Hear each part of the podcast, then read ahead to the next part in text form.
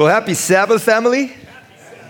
So good to see you this morning. It is so nice that, uh, in spite of all the things that we get to face during the week, we have a moment in the week, a moment in time that God is prepared for all of us so we can come together and be in a one on one encounter with Him.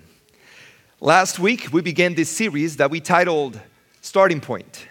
And we discover, discover the essentials the the la, that God has set for our life. And today, as we continue, I want to show you a couple of things that I discover about communications. See, today in our atmosphere, there's about 2,000 satellites. 2,000 satellites dedicated to communications. If you have a cell phone, if you have a computer, if you work with one, most likely, at some point, you are connected to one of these satellites. So, there's about 5,000 satellites floating around the Earth. Half of those don't work anymore, but 2,000 are still dedicated to communication. When 20 years ago, at the turn of the millennium, there was only 300 dedicated to communication. So people have decided that we have an amazing need for communicating. In fact, the advancement of the internet has put us at very interesting numbers. If you see on the left side, that big column, it says that four and a half billion people are connected through the internet. If the population of the world is 7.5 billion, that means that almost 60% of all humans are connected to the internet. The need to communicate also, this is so amazing. You see, the, the, the orange, is it orange? The orange represents people and the blue represents devices. Now, notice that in 2003, there were more people than devices connected to the internet. By 2008, there were more devices than people connected to the internet. Now, and you might scratch your head and say, well, how does that work? Well, think about this. If you have a phone, you have an iPad, you have a computer, that's just three devices right there for one person. So now they're estimating that there's about 50 billion things connected to the internet. Smartwatches and, and all kinds of stuff. It's connected that people feel that not just one device is enough to be connected, but we need to have more. Now, this is where it gets interesting. The company Cigna, who studies human behavior, they discover that 46% of American adults reports that sometimes they feel lonely or always they feel lonely. 46% of American adults. They also discover that 47% of Americans feel at some point left out. See, like that bird on the wire? So even though we're so connected, there's still almost 50% of us that at some point we feel disconnected or alone. They describe this as epidemic levels. So if you thought that the coronavirus was an epidemic, this is even worse because half of the population feels lonely. Another in- interesting thing is that they separated in another study by uh, uh, uh, they studied uh, the generations and the levels of loneliness. And they had a scale that uh, went from, from uh, 20 to 80. That was the scale. And they discovered that those who belong to the boomer generation, those who are 72 years of age or older, they reported being 38.8 in the scale between 20 and 80 of loneliness. So almost half. If you thought it was bad, the generation X, that's my generation. These are those that are 38 to 51. I'm closer to 38. Uh, they reported, they reported, why are you laughing? You're so mean. They, they reported, they reported that it's 45.1 in that scale. And it just gets worse. Because millennials, those of you 23 to 37, 45.3. But the loneliest generation is the Z generation, those 18 to 22. Because they're reported in 48.3 in that scale. Now it's kind of weird because if this is if the younger generations are the ones that are most connected, how is it that they feel the loneliest? See, they give us a definition. Dr. Dr. Douglas Nemecek, um, he's in charge of the Cigna's study. He said that loneliness is defined as a feeling of being alone or lacking social connectedness. So let me tell you something. Being connected on social media does not replace social connectedness. Belonging to a church, just belonging, does not replace social connectedness. Belonging to a gym does not take the place of social connectedness. And some of you belong to the gym, but you never go, so that's even worse. Right? So, so, so this is the thing. How is it? How is it that in a society, in a time where people seem to be the most connected than ever in history, how is it that we suffer the most loneliness? You see, you probably remember, some of you remember, because I do, the times before the garage door opener. Right? Before the garage door opener, I was the garage door opener. Get down from the car, walk to the house, open the gate, get inside, oh, right? So there was a time when we actually got out of the car to open the gate in the rain, in the heat, anywhere. At night, wake up, open the door. You know, I remember those days. And see, when we did that, when we actually got out of, the, car to open the gate, we actually saw people on the street. Let me tell you who they are they are neighbors. but see, when the garage door opener was invented, we now just go beep, and we wait in the car. We go in the garage, close it behind us, we don't see anybody. We don't have to say hi to anybody. If anything, we just go. The connection with people, with our neighbors, disappeared. If you get your notes out, those uh, notes that you received, that, that little insert in your bulletin, let's go to Genesis chapter 2, verse 18. Because, see, this problem, this problem was foreseen by God. God realized that this loneliness issue was going to be a problem with humanity. And he writes, uh, Moses writes in Genesis chapter 2, verse 18, Then the Lord God said, It is not good for the man to be alone. It is not good for the man. Now, this, the man, is the best word that they could use to describe humanity. It is not good for a single human to be alone. It is not good. And think about this God had made his creation perfect. And every time he said something, and he made something, he said, It was good. But now he makes man and he says, Okay, this is not good. He needs company. And he makes Eve. Not because man was not good, it was not good the fact that he did not have company because we were created to be social creatures. You heard me say this before? Don't forget it. Because this is the whole message right here. We were designed to be social creatures. And in a time, in an era of connectedness, but loneliness, how is it that we are to become the social creatures that God intended us to be? You see, the Bible offers four models, four metaphors for connectedness. So today I'd like to share with you what these models are and what they represent because they're really special. Because being connected is like a brick in a building. I think I have one of those here today. See, bricks are kind of interesting.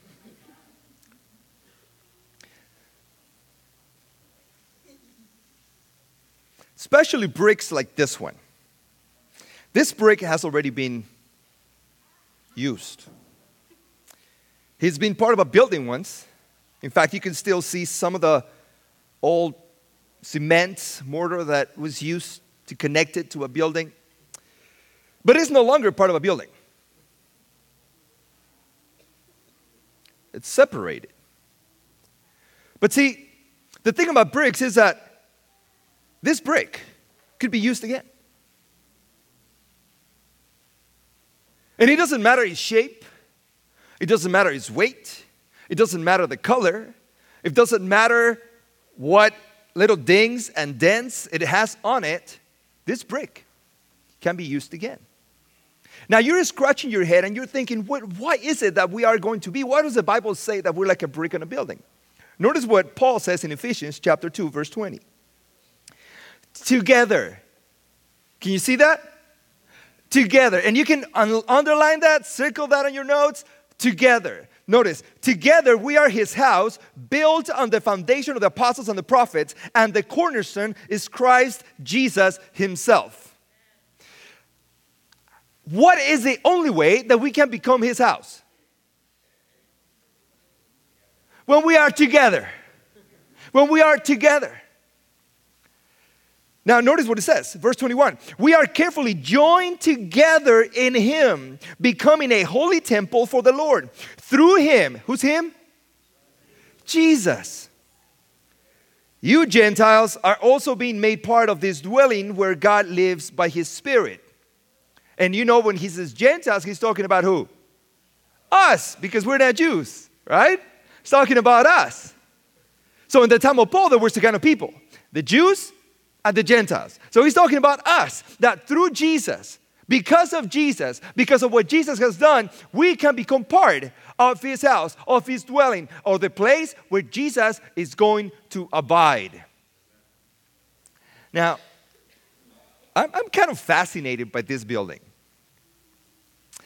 In reality, uh, over the couple of decades that I've been a pastor, this is the most beautiful building that I've ever pastored. And I feel blessed by that. In fact, there's times that I go in here and I just stand in the middle and look at the different materials of this building. Because if you think about it, it's really special. We have bricks. As you walk in the church, you see the bricks. And then we have wood. And we have metal. And we have glass. And this is the crazy thing that all these different materials put together, when they are together, they support each other. If you try to put the glass by itself, holding the brick, the glass is not going to last very long. But see, when the doors and the hinges are put the right way and hung the right way, when, when the windows are placed the right way and the walls are the right height and the right width and all the measurements are correct, all the materials, every single brick holds everything else the wood, the metal, the glass. Because, see, God used this metaphor to let us know that we are all connected, all the parts, support each other. We could look different, we could have a different accent, but when we're together in Christ, we can all support each other. And, it, and it's quite neat because the key word here is together. Together. The second metaphor that we find in the scripture is that we are a part of a body. We are a part of a body. And you know, I was thinking, you know, I'm gonna bring a body part. But I said, no, no, that's not gonna work. So I brought something else. I brought a little buddy. Now, this is Jeff Kent. And you, those of you who are Dodger fans, you remember Jeff Kent. This is why I chose him. Because As a second baseman, usually second basemen are smaller guys, very quick to the sides. But Jeff Kent is the second baseman with the most home runs in history. So for a little guy, he batted really well. But this is the thing he was good until he got injured. After he got injured, he couldn't hit home runs anymore. Because, see, when all the parts of the body work together and they do what they're supposed to do, the body grows together. You see, notice what the scripture says. Stay right there. Romans 12, verse 4. Just as our bodies have many parts and each part has a special function, so it is with Christ's body. Now, who is Christ's body? Us. All of us. So each one of us is a part, plays a role, has a job in the body of Christ. We are many parts, continue saying, of one body, and we belong to each other. We belong to each other. Now, he gives us another example of this in Ephesians chapter 4. So stop telling lies, he says. Let us tell our neighbors the truth. For we are all parts of the same body. So notice what he's saying here that regardless of where you come from, regardless of your culture, regardless of your family size, regardless of if you're a parent or a child, regardless of your, of your gender, we all belong to the same body. So in the church, we are all different. Do you agree with that? Just look around. We're all different. In the church, we all play different roles. Do you agree with that? Imagine that everybody would come up here and preach. Nobody sitting down there. That'd be weird, right? Now, you do not want to hear me sing. That'll be weird. So everybody plays a different role. Now, and all together, all together, we make the body complete. But not just that. You see, all the body parts, all the body parts, they need to be connected to the body in order to grow. See, our growth does not end when we become adults. Every day, thousands and thousands of cells regenerate in our body.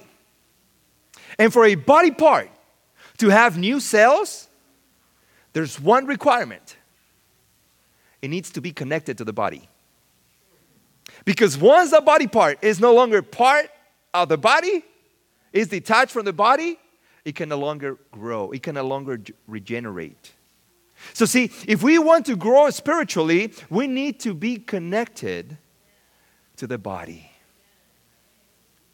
So, as any body part, all the body parts grow together.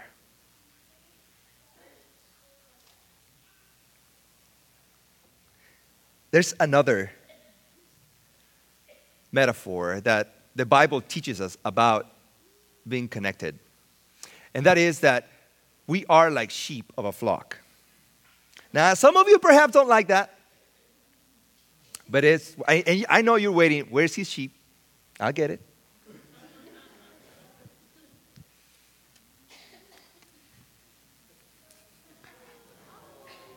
Say hi to everybody. Okay. Now, in Psalm 103 it says, God made us and we are all His. We are His people, the sheep of His pastures. Now, it's quite interesting because, see, we live here in suburbia or in the city, and this sheep flock thing doesn't really work with us because we don't really understand it. Every time we see a sheep, we don't really see a shepherd because we go to the county fair and they're all in a pen. But if we were to live on the hills in the middle of the country, somewhere where there's shepherds and sheep, we'll discover something really interesting that every flock not only has sheep, but they also have a shepherd. All the sheep in the flock have a shepherd for one specific reason to take care of them. Because all the sheep in the flock are protected and taken care of by the shepherd. And I know you're thinking, Pastor, you are a shepherd. Well, yes, I know. Our shepherd is Jesus.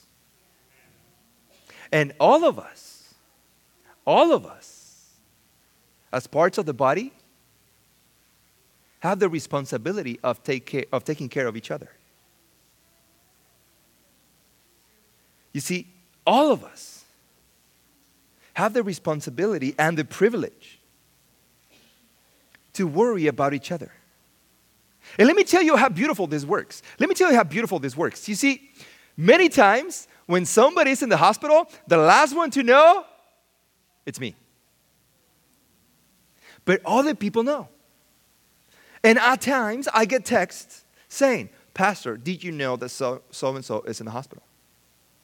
Did you know that so and so is having a surgery?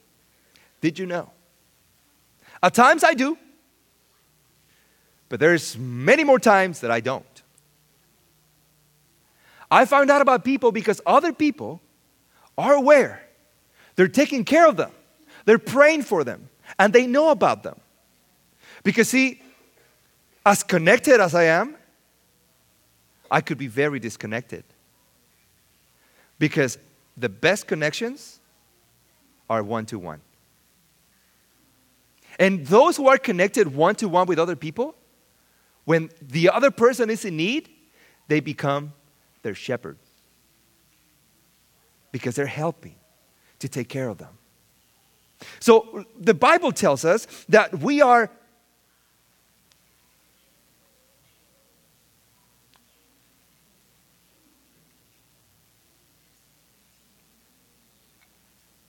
share. That we are sheep of a flock because he wants all of us to be taken care of. 1 Peter 5 2 says, Care for the flock that God has entrusted to you. Watch over it willingly, not grudgingly, not for what you will get out of it, but because you are eager to serve God. So you might not realize this, but you, each one of you, can be not only sheep, but also shepherds. Why? Because in a flock, every sheep is protected and cared for. So now we learn that, that, that together we are like bricks in a building. Together we are like parts of the body, growing together, supporting each other, and we also sheep of a flock when we take care of each other. But the most beautiful of all the images is the fourth one. And the fourth one is that we are members of a family.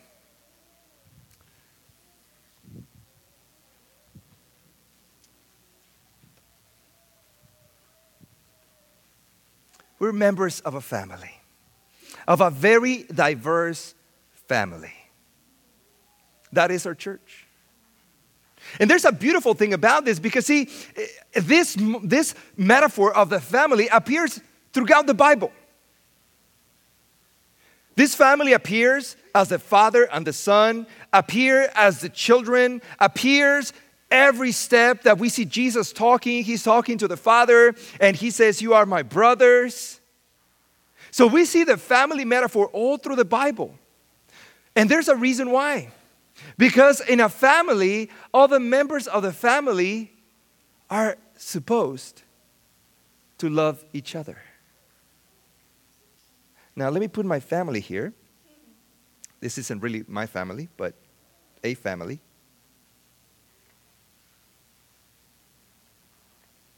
1 Timothy 3:15 says, "So that if I am delayed, you will know how people must conduct themselves in the household of God." It's quite interesting because the word household here, you know what it's making a reference to? The family of God.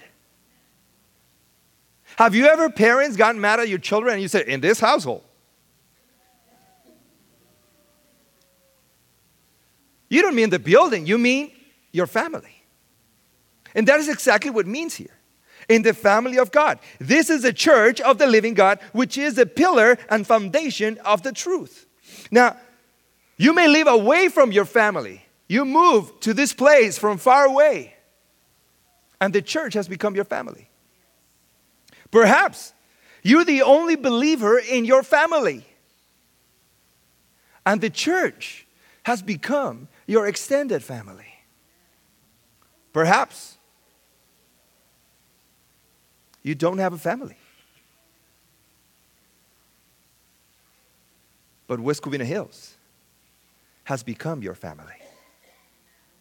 Because that is, that is what God intended it to be from the beginning. That all the believers could become His family. In Romans 12:10 says, "Love each other with genuine affection and take delight in honoring each other." Now, maybe you've heard me say this before, but God made us to love each other. That is the whole reason we're here. That is the whole reason why God created the church to love each other. In fact, that is why He created humanity. So that we learn to love Him, God, and each other. So, as a members of the family of God, all the members, all the members should experience love from each other. So, uh, this in this series, I told you before, we're going to start practicing our evangelism for this year. And see, one of the things that, that we've done over the years is to worry about people becoming members of the church. But that's not really what we should be doing. What we should be concerned about is to reach people with the love of God. Are you with me? Because our job See, notice what it says right there uh, on 1 Timothy 3.15. This is the church of the living God, which is the pillar and foundation of the truth. And the biggest truth in the universe, you know what it is? That God is love. Because that is exactly what the devil planted in heaven to dissuade a third of the angels into believing a lie. So the truth of the universe is that God is love. And his love into the world can only be demonstrated by people who are connected to God. So each one of us, each one of us have a circle of people, a circle of people that we love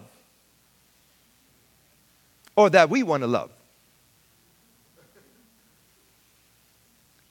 So today, I'm going to guide you into the first step of the circle of love. So, to do that, I have uh, uh, some uh, people, yeah, here, because not necessarily deacons, but people that have cards. And these cards look like this. Whoops. These cards look like this. So, please raise your hand if you want to be part of this. Actually, give one to everybody. I have just volunteered all of you.